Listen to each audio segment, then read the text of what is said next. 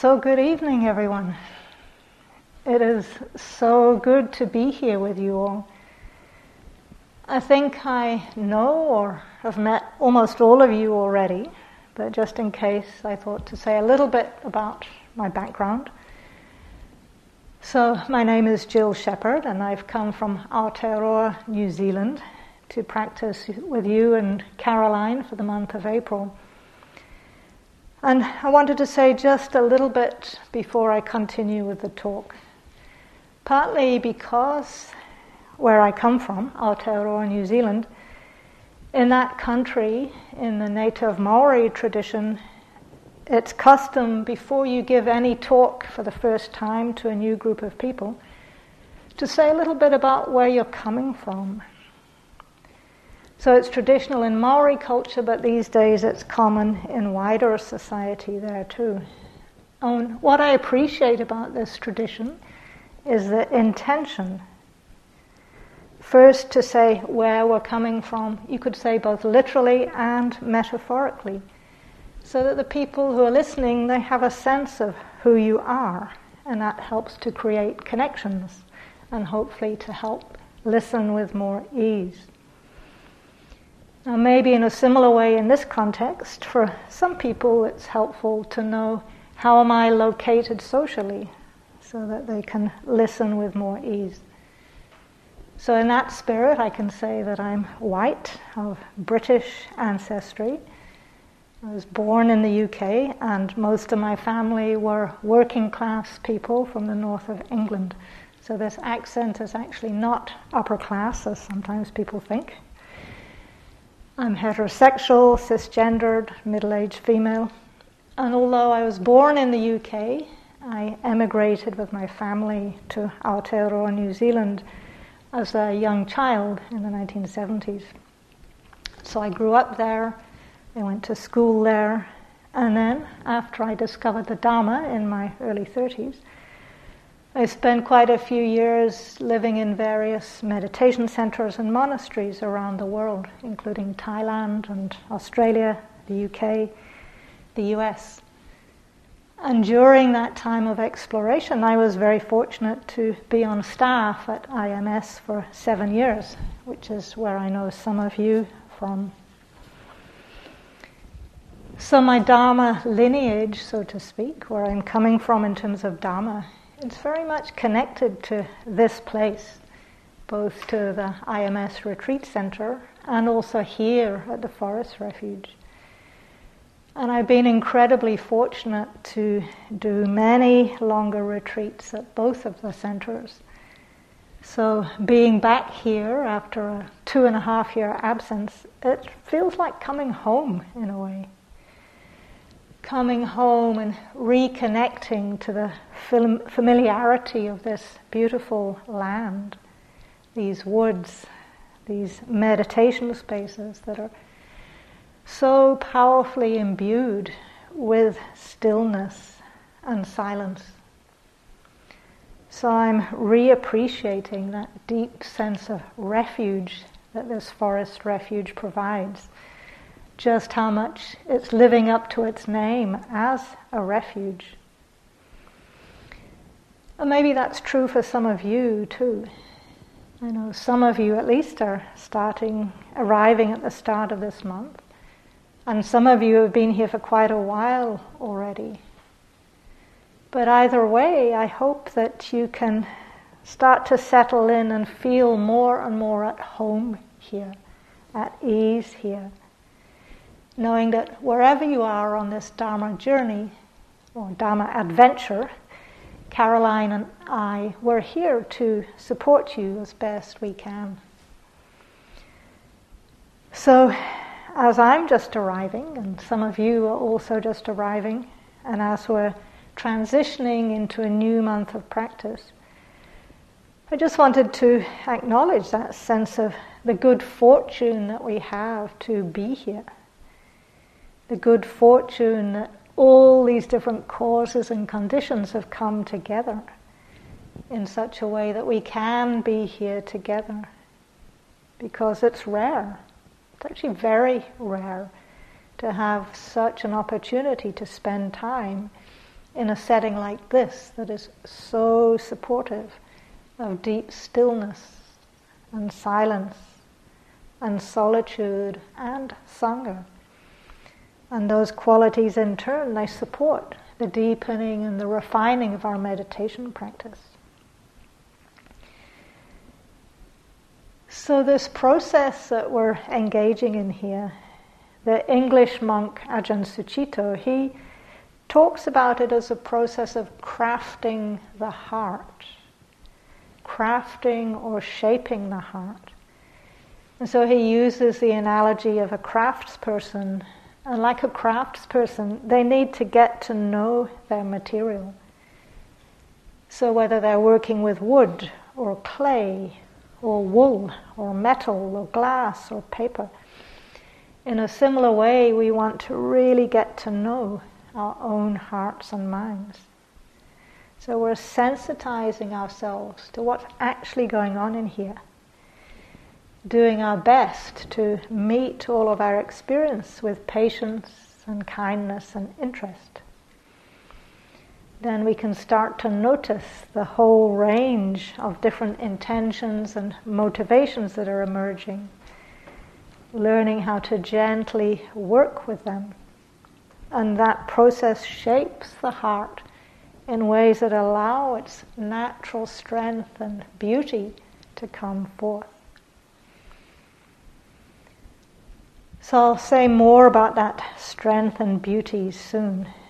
But first, just to begin that whole process, or for those of you who have been here for a while, to continue it, I thought it might be helpful just to take a few moments now to reflect on what it is that we're inviting to emerge from this process of shaping the heart. So, in other words, just to tune in to your deeper aspirations for being here. Perhaps if you're just arriving to find what they might be, or if you've been here for a while, maybe to reconnect with them. So just a moment or two of silence now to sense into why you're here. What motivated you to sign up for this time at the Forest Refuge? What qualities would you like to cultivate and strengthen and deepen?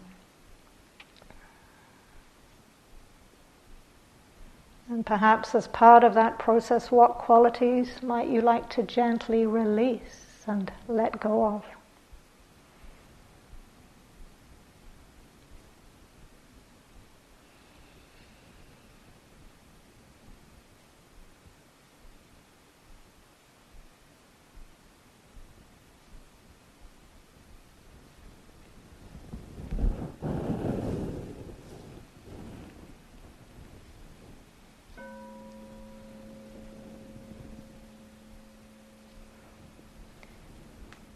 So now we have an overall orientation for ourselves. Maybe we're a little clearer about what we're doing here and why. I'd like to start introducing some of the Dharma themes that I'm looking forward to exploring with you over the next four weeks. So, just coming back to our aspirations for a minute, you might have noticed that I framed that invitation in terms of on one hand, what we'd like to release, and on the other, what we'd like to cultivate and strengthen. And with that invitation, I'm following an approach that appears all through the Buddha's teachings. It's a twofold approach. On one hand, it involves recognizing what's unskillful, what's harmful, what leads to further suffering so that we can reduce and release that harm. And on the other hand, it involves recognizing what's skillful, beneficial, and leads to freedom, so that we can strengthen those qualities that deepen our ease and happiness and peace. So there are similar patterns found all through many of the Buddha's discourses including one that I think many of you are familiar with, the Satipatthana Sutta. also known as the four establishments of mindfulness. Now, all of you here, you're experienced meditators. So, as you know, this sutta lays out the core practices of vipassana or insight meditation, beginning with mindfulness of the body and mindfulness of breathing, and then gradually progressing to pay more close and more careful attention to what's happening in the heart and the mind. So, just as a side note, I tend to refer to the heart and the mind, or sometimes heart mind hyphenated, just as a way of signaling that in the Buddha's teachings, the term mind usually includes what we would also think of as emotions and moods and feelings. So the term mind in this context is not just about the intellect, as it might sound to be in English it's more inclusive of different types of mental activity, including emotions, not just the rational and the cognitive. Okay, so back to the Satipatthana Sutta. I just want to give you an overview, some context, before we come back to the theme that I'd like to focus on. So, as most of you know, in the third of these four establishments of mindfulness, we come to mindfulness of the mind itself. And we're invited to bring awareness very directly to know what mental qualities or states are present or absent. So we're asked to notice the presence or absence of qualities such as greed, aversion, delusion, scatteredness or concentration, contraction or expansiveness, and so on. And with that invitation, we're asked to simply bring awareness to what's happening in the mind in a very objective, non involved way so that we can see clearly what's going on. And once we've got some skill at this, and it definitely is a skill, a training, the fourth establishment of mindfulness asks us to refine our attention, to notice some particular, specific types of mind states that either get in the way of clear seeing, of insight, or help clear seeing or insight. So, in the context of the fourth establishment of mindfulness, there are two particular lists that I'd like to introduce now and I don't think these are going to be new information for you. So, anyone want to take a guess what these two lists of mental qualities might be? Hindrances. Hindrances, yes. Yes, very good. Hindrances and awakening factors. So, of course, in the case of the hindrances, they're afflictive mental states that get in the way of clear seeing. And in the case of the awakening factors, these are seven highly skillful qualities that, when they're brought into balance, they provide the optimum conditions for transformative insight to arise. And although I want to mostly be talking about the awakening factors, there is a reciprocal relationship between the hindrances and the awakening factors. So we need to know how to recognize the hindrances and help them release so that the, in their place the awakening factors can arise. So, although clearly all are experienced meditators, it's possible still some of you might be a little fuzzy, a little vague about what exactly these two sets of lists include, because as we know, there are a lot of lists in the Buddha's teachings.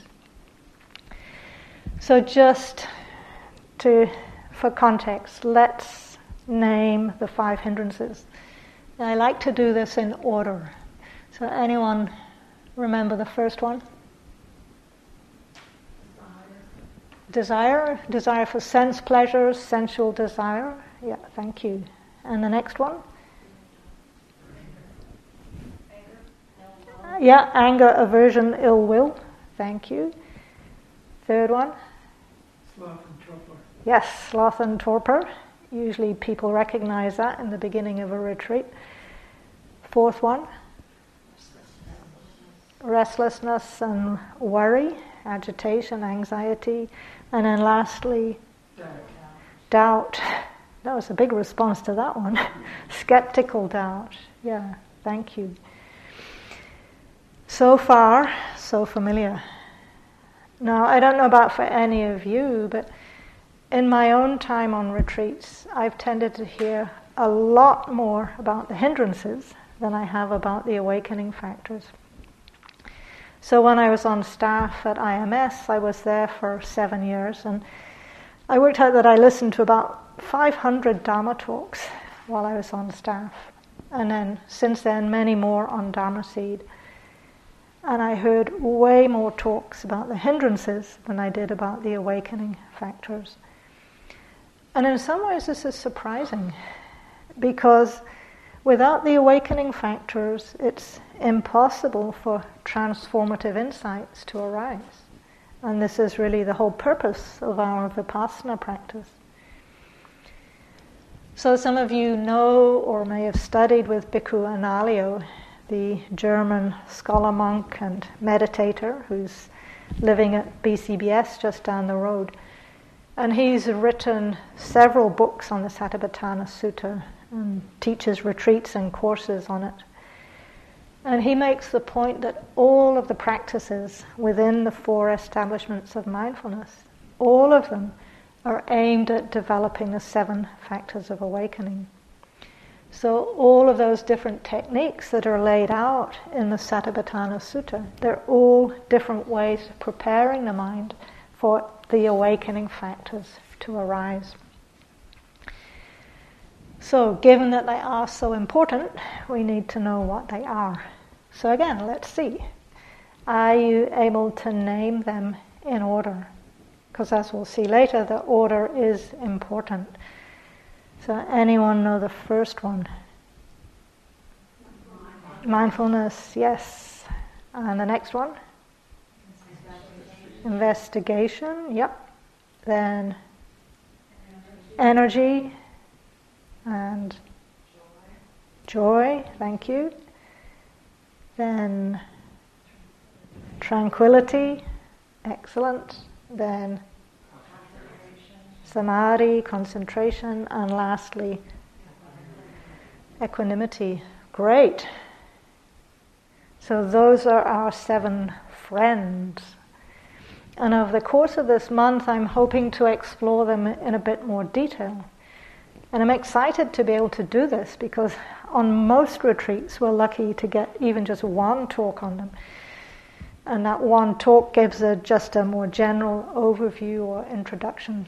But here at the Forest Refuge, we have the luxury of time. So over the next four weeks, we might be able to dive into them in a little more depth.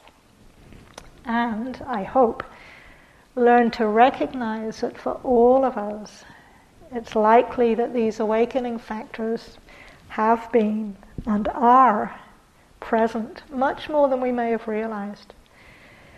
And this being able to even recognize them is the first stage in helping them to strengthen and to grow so that they do become powerful resources to help our practice deepen. It does take training to recognize what the awakening factors are and how they show up for us in the context of our own minds, to get a sense of how they feel what the different flavors of each of them are. So, in a few moments, I'm going to run through them again, just to start this process of familiarization. Or for those of you who are already familiar with them, to recognize even in this moment if they're present and if they are, their relative strength. So, as I run through the list again in a moment, as you hear each one, you might just notice in the heart mind now which of them is there a sense of hmm, recognition, a sense of that feels relevant or alive in your experience right now. and also which of them might feel less relevant, less apparent. So, as we do this, there's one caveat. I invite you to try to do it with as little judgment as possible. So, noticing the qualities of mind like this, it's a training in discernment rather than judgment. And for me, the difference between discernment and judgment is that discernment has a, a clear, objective awareness, whereas judgment tends to bring with it a more rigid sense of right and wrong, or good and bad, success and failure. And along with it, in judgment, there's almost always a sense of me in there. And that me gets identified with being right or wrong, good and bad, succeeding or failing. So, as best you can, just trying to put aside any identification with this process. And just tune in now to the first awakening factor of mindfulness. You can silently ask yourself is mindfulness present right now or not? Yes or no? And the answer will always be yes, because just by asking the question, you've already re established mindfulness. You're no longer lost in whatever was going on before. So that's an easy win.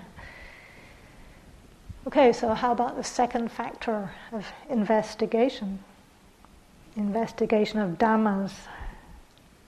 This is a slightly more technical term, but for now I'm keeping it simple investigation just in the sense of is there interest and curiosity about your experience? Or are you a bit zoned out? And again, just asking the question, is there investigation, is itself a form of investigation. So another easy success.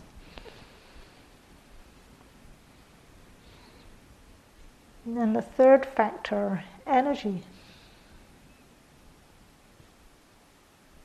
Just taking a moment to notice how is the overall energy now? Bit revved up, bit zoned out, all right in the middle, balanced. Just noticing what that feels like. So, with all of this, we're not going into over analyzing or overthinking, but just getting that quick intuitive hit of, oh, energies like this.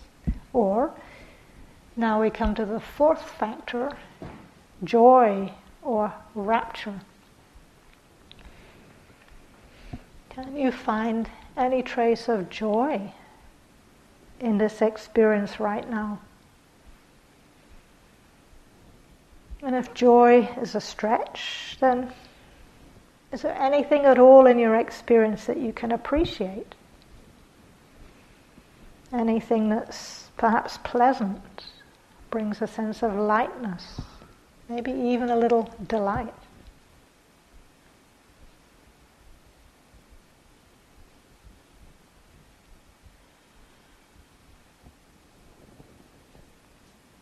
And now we come to tranquility.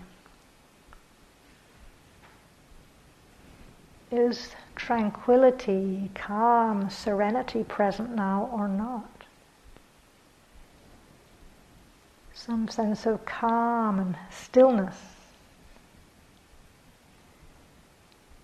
And if it's there, how does that feel in the body and the mind?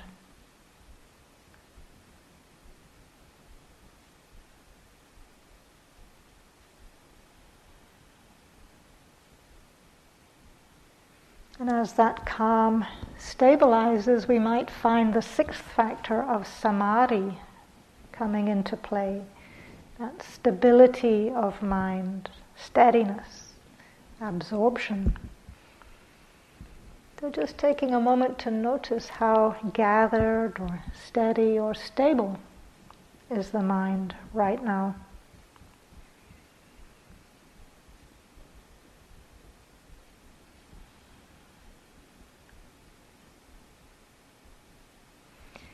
And then lastly, equanimity. So just noticing is there some evenness of heart mind, the sense of balance, of acceptance, of ease, the sense of being steady in the middle, not being pulled into wanting or pushed into not wanting. So just noticing without judgment is equanimity present to some extent or not?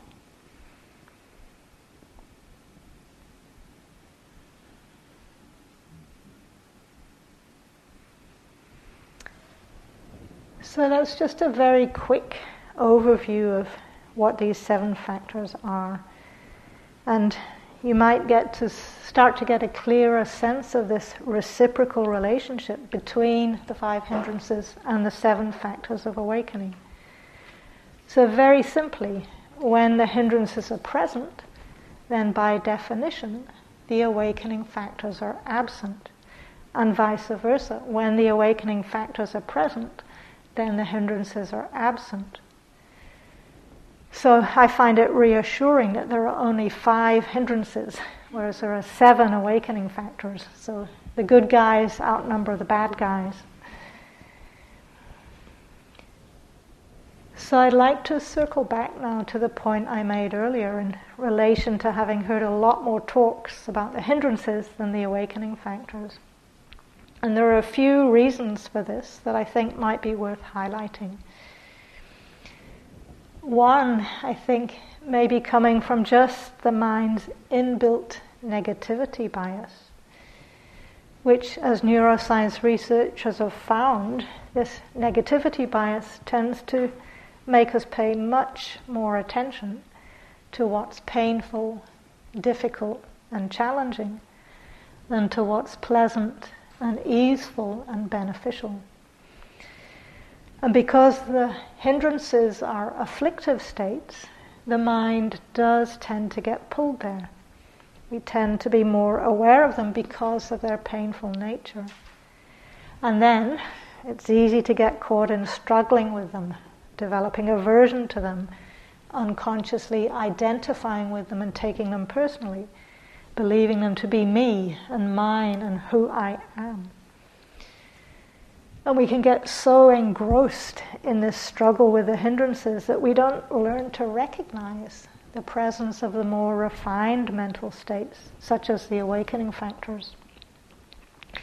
And because the skillful states tend to be quieter and more subtle, and since they're not threatening to our well being, unless we have some steadiness of sati mindfulness, it's easy to miss their presence altogether. So that's one reason I think we tend to hear so much more about the hindrances. A second, I think, is that sometimes we pay less attention to the awakening factors, ironically enough, because they're named awakening factors or the factors of enlightenment. And so, to some people, it might sound like these are very rarefied, refined states of mind. And because they're associated with awakening, enlightenment, liberation, or nibbana, people might consciously or unconsciously assume that this must be a very advanced practice and that they're not ready for it yet. And this is another reason I wanted to take plenty of time to explore them, because I hope to demystify what they are. And for people who might have some sense that they're beyond your current practice capacity, I think we'll discover that we've already been experiencing them, perhaps much more than you might realize. Otherwise, you wouldn't be here at a forest refuge.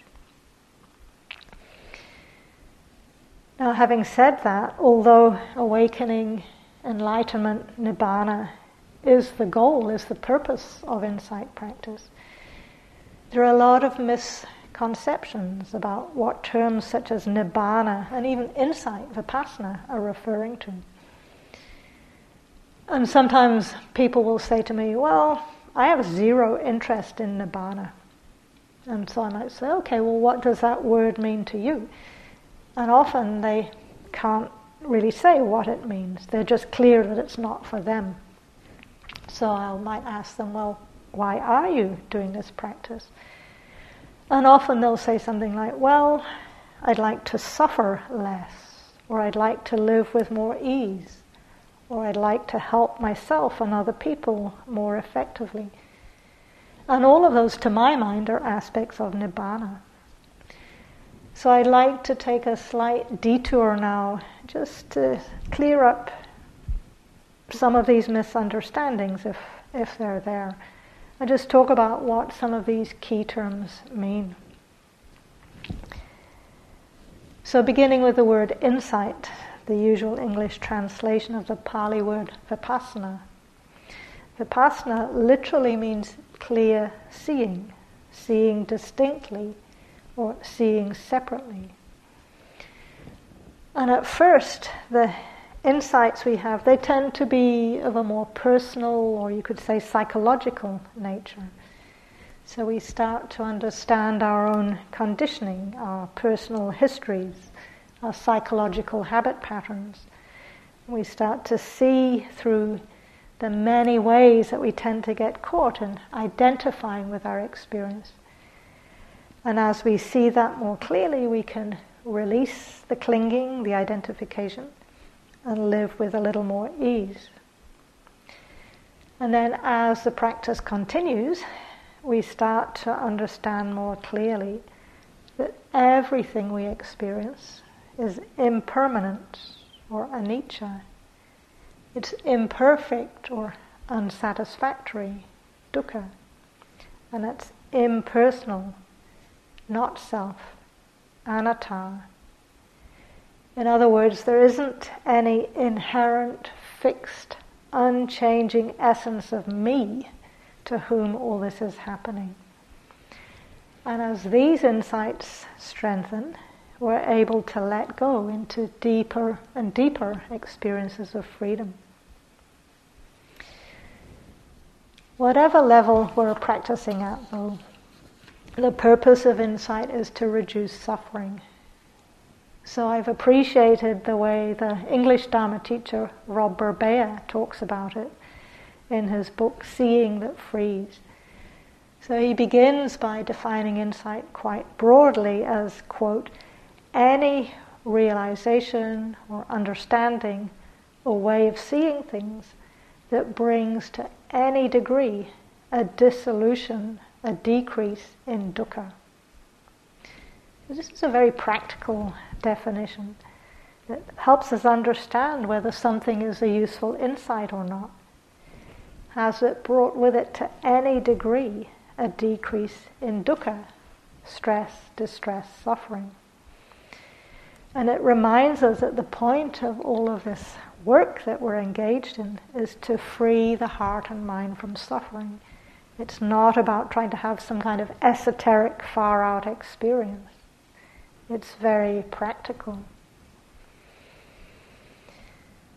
And yet, this is, I think, a common misperception of what the practice is about that it's something esoteric. And when it comes to words such as awakening or enlightenment, liberation, freedom, nibbana, to some people these words might sound quite abstract or remote, distant or exotic maybe even meaningless and irrelevant. For other people, there might be, yeah, there's a vague idea of getting there at some point in the far distant future, wherever there is. But right here and now, that term doesn't sound very appealing. For other people, perhaps, there might be a more definite sense that nibbana is pointing to freedom from suffering but there can be an unconscious belief that it's going to take decades of battling with the hindrances and the defilements and the afflictive energies before we ever experience anything even remotely like freedom. So, either way, it's quite common for people to assume that Nibbana is something remote, mysterious, not that applicable to their own lives.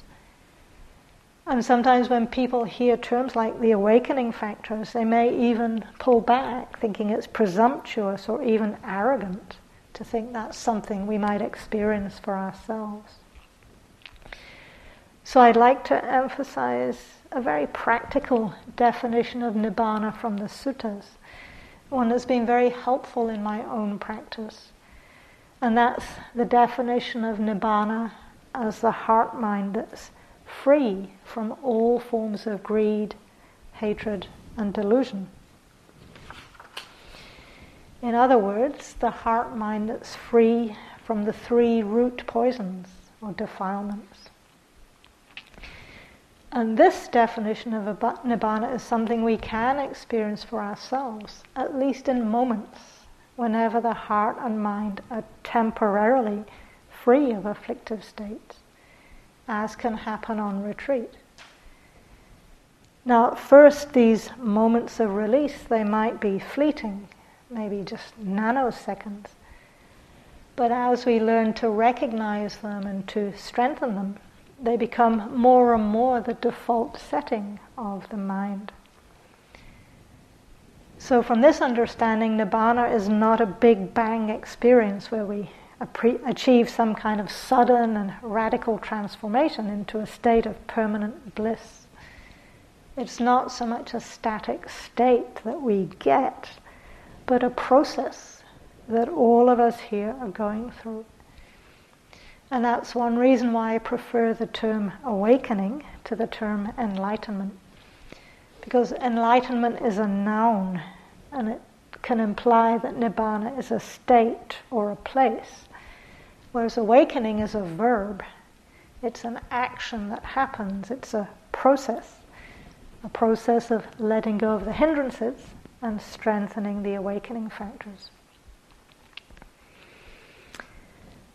Okay, with that as context, I'd like to say just a little more about how we can support these awakening factors to arise.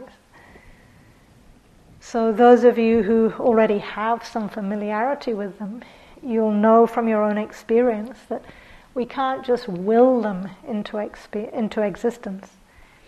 In fact, trying to make them happen, trying to force them to come up, or trying to hold on to them if they have arisen, all of that is counterproductive because the underlying motivation there is tainted by greed and aversion, which, as we know, are hindrances.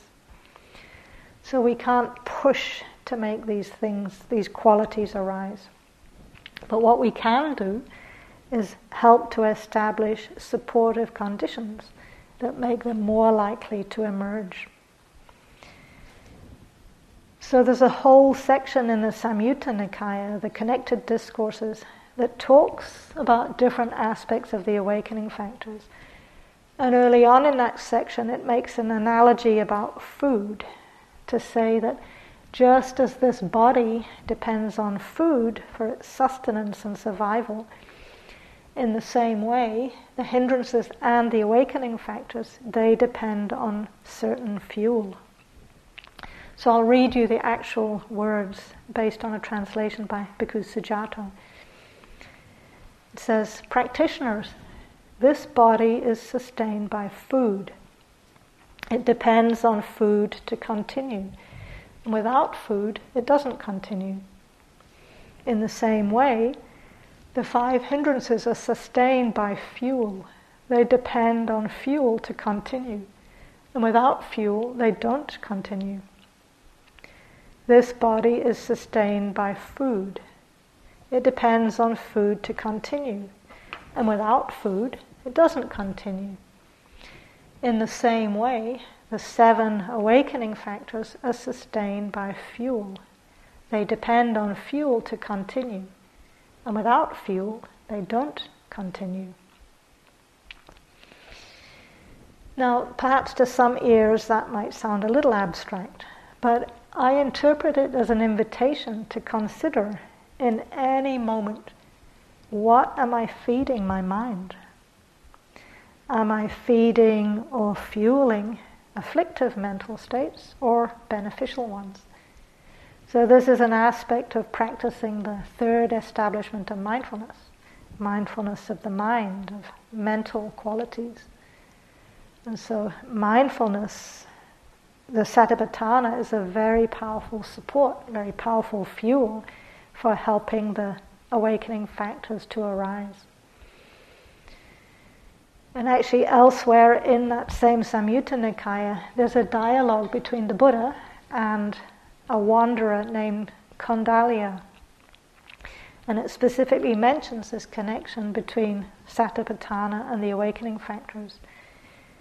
It also describes how good conduct, ethical conduct, is necessary to practice the four establishments of mindfulness.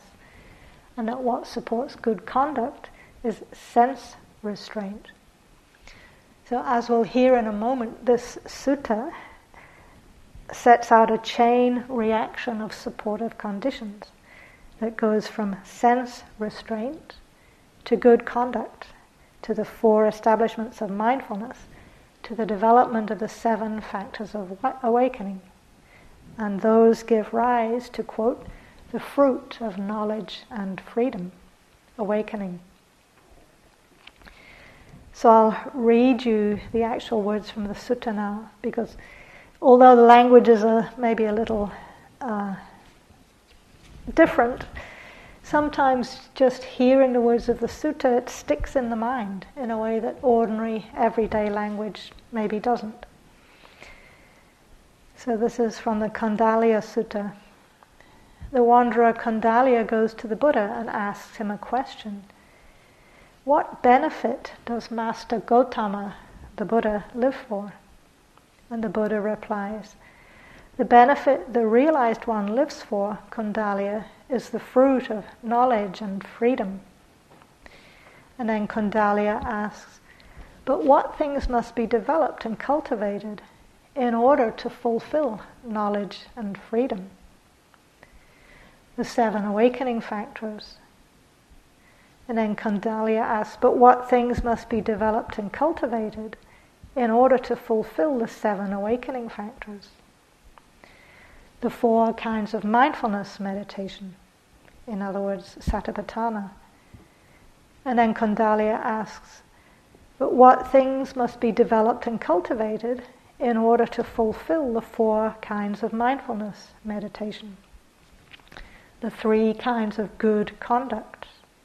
That's conduct of body, speech, and mind but what things must be developed and cultivated in order to fulfill the three kinds of good conduct sense restraint. Okay, so there's a sense there that the seven awakening factors don't just arise out of nowhere. They're supported by causes and conditions that we have some influence over. Namely, where and how do we place our attention? So maybe just to shift gears a little, bring it down to earth, to what we're doing here at the Forest Refuge. So when I began this talk and I was sharing a sense of coming home and how wonderful the conditions are here, I almost was going to say that they're perfect. But I realized even though they're close to perfect, the conditions are close to perfect, but they don't negate the first noble truth, namely that there is dukkha, unsatisfactoriness, stress, distress. Why is that? Well, to quote the title of one of John Kabat-Zinn's books, wherever you go, there you are. So even though the conditions here might be perfect, we still bring our own minds with us. Anybody notice that? We have these amazing conditions and then the mind just does its thing. And so, right there is the invitation to notice when there is that sense of stress, distress, dukkha. How am I getting caught? Where am I putting my attention? What am I feeding in my mind? So, as I said, I've done many retreats here almost every year, I think, since about 2005. And as I was walking here down the carpeted passageway, I was really appreciating that new flooring, how smooth it is, how well laid it is. As some of you here probably remember the old flooring that was installed when this place was first opened. So, all through the dining room and the passageways, there were cork tiles. And for some reason, those cork tiles just kept coming unstuck and peeling up. And the maintenance people would have to go and glue them back down and keep doing this over and over. And there was this kind of a battle between the cork floors and the maintenance people. Now, in the scheme of things, it's not that important that the flooring wasn't perfect. But for me, because of my own conditioning, I used to be involved in the construction industry many years ago. And so every time I saw those peeling tiles, my mind would get hooked and I'd just proliferate about what they should have done or what could have been done and whose fault it was that it wasn't done properly and how they should fix the issue every time. And this kept going on and on. It was dukkha. And finally, at some point, I remembered this idea of sense restraint. Or actually, I think my teacher at the time was Sayadaw U Vivekananda. And he said to me when I was walking that I shouldn't let my head turn even a millimeter. I shouldn't let my eyes move even slightly away from the track in front of me. And when I did that, I started to realize just how much I had been letting my attention keep being hooked by that curled up cork flooring.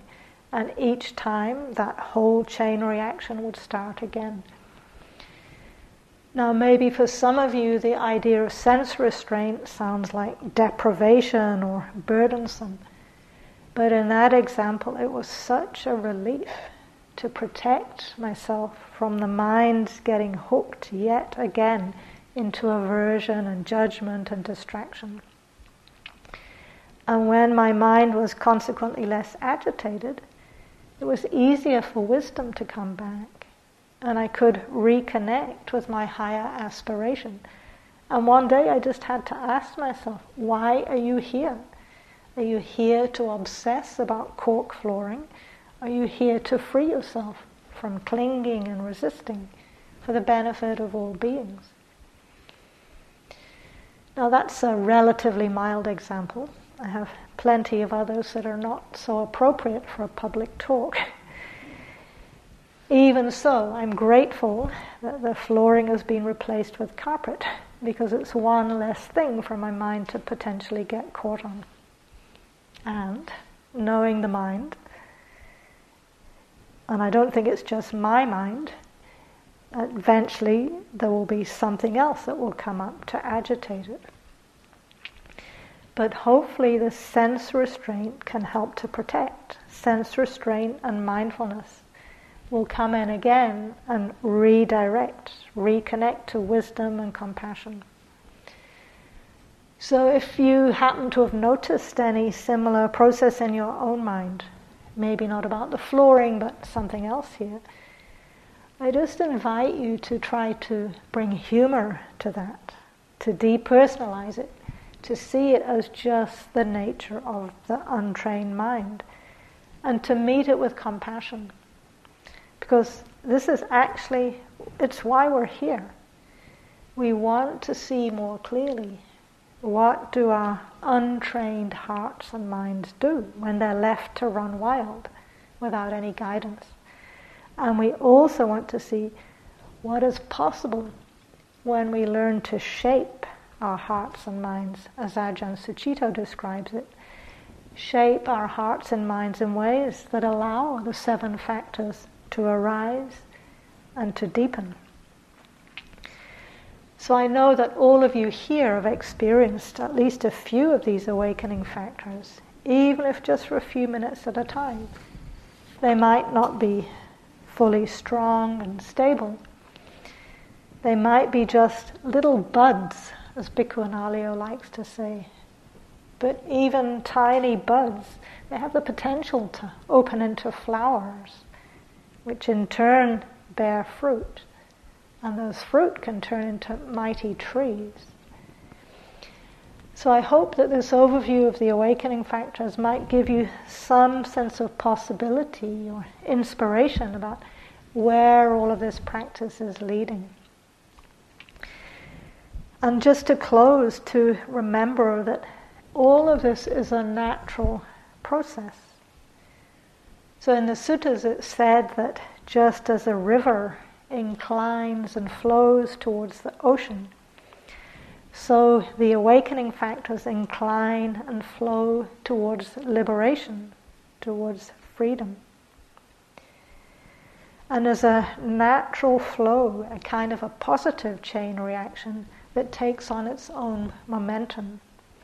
And when the practice is in this stage, we don't need to do anything except try not to interfere.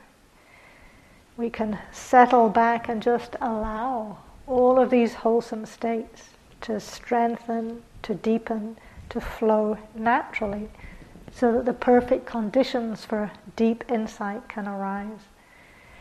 And that whole natural momentum begins with sense restraint. Sense restraint supports that strong continuity of mindfulness, and mindfulness in turn helps the awakening factors to arise. So may our efforts here on this retreat help us to experience these seven factors of awakening that support transformative insight and lead to the deepest freedom of heart and mind. So thank you for your attention. Let's just sit quietly for a moment.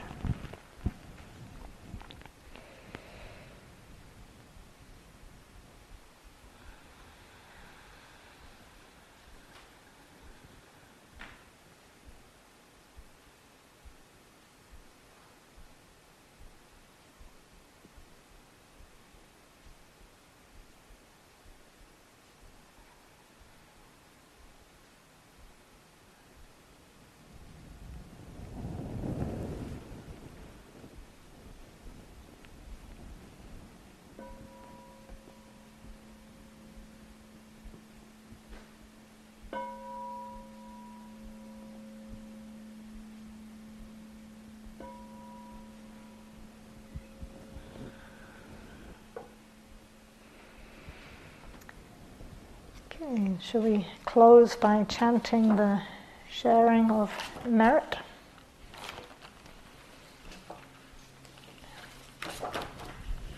Oh, sorry, the reflections on the sharing of blessings.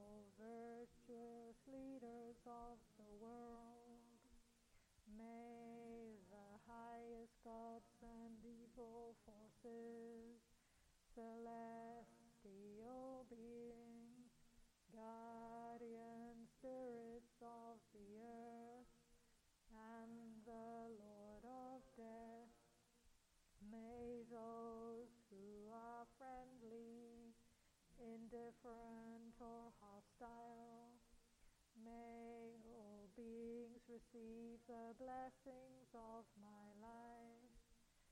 May they soon attain the threefold bliss and realize the deathless through the goodness that arises from my practice and through this act of sharing, may all desires and attachments quickly cease, and all harmful states of mind until I realize Nibbana in every kind of birth. May I have an upright mind with mindfulness and wisdom, austerity and vigor.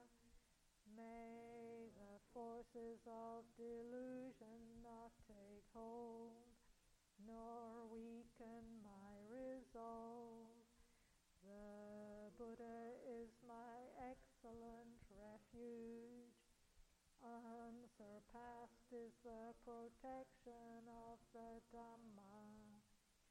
The solitary Buddha is my noble guide. The Sangha is supreme support through the supreme power of all these. May darkness and delusion be dispelled.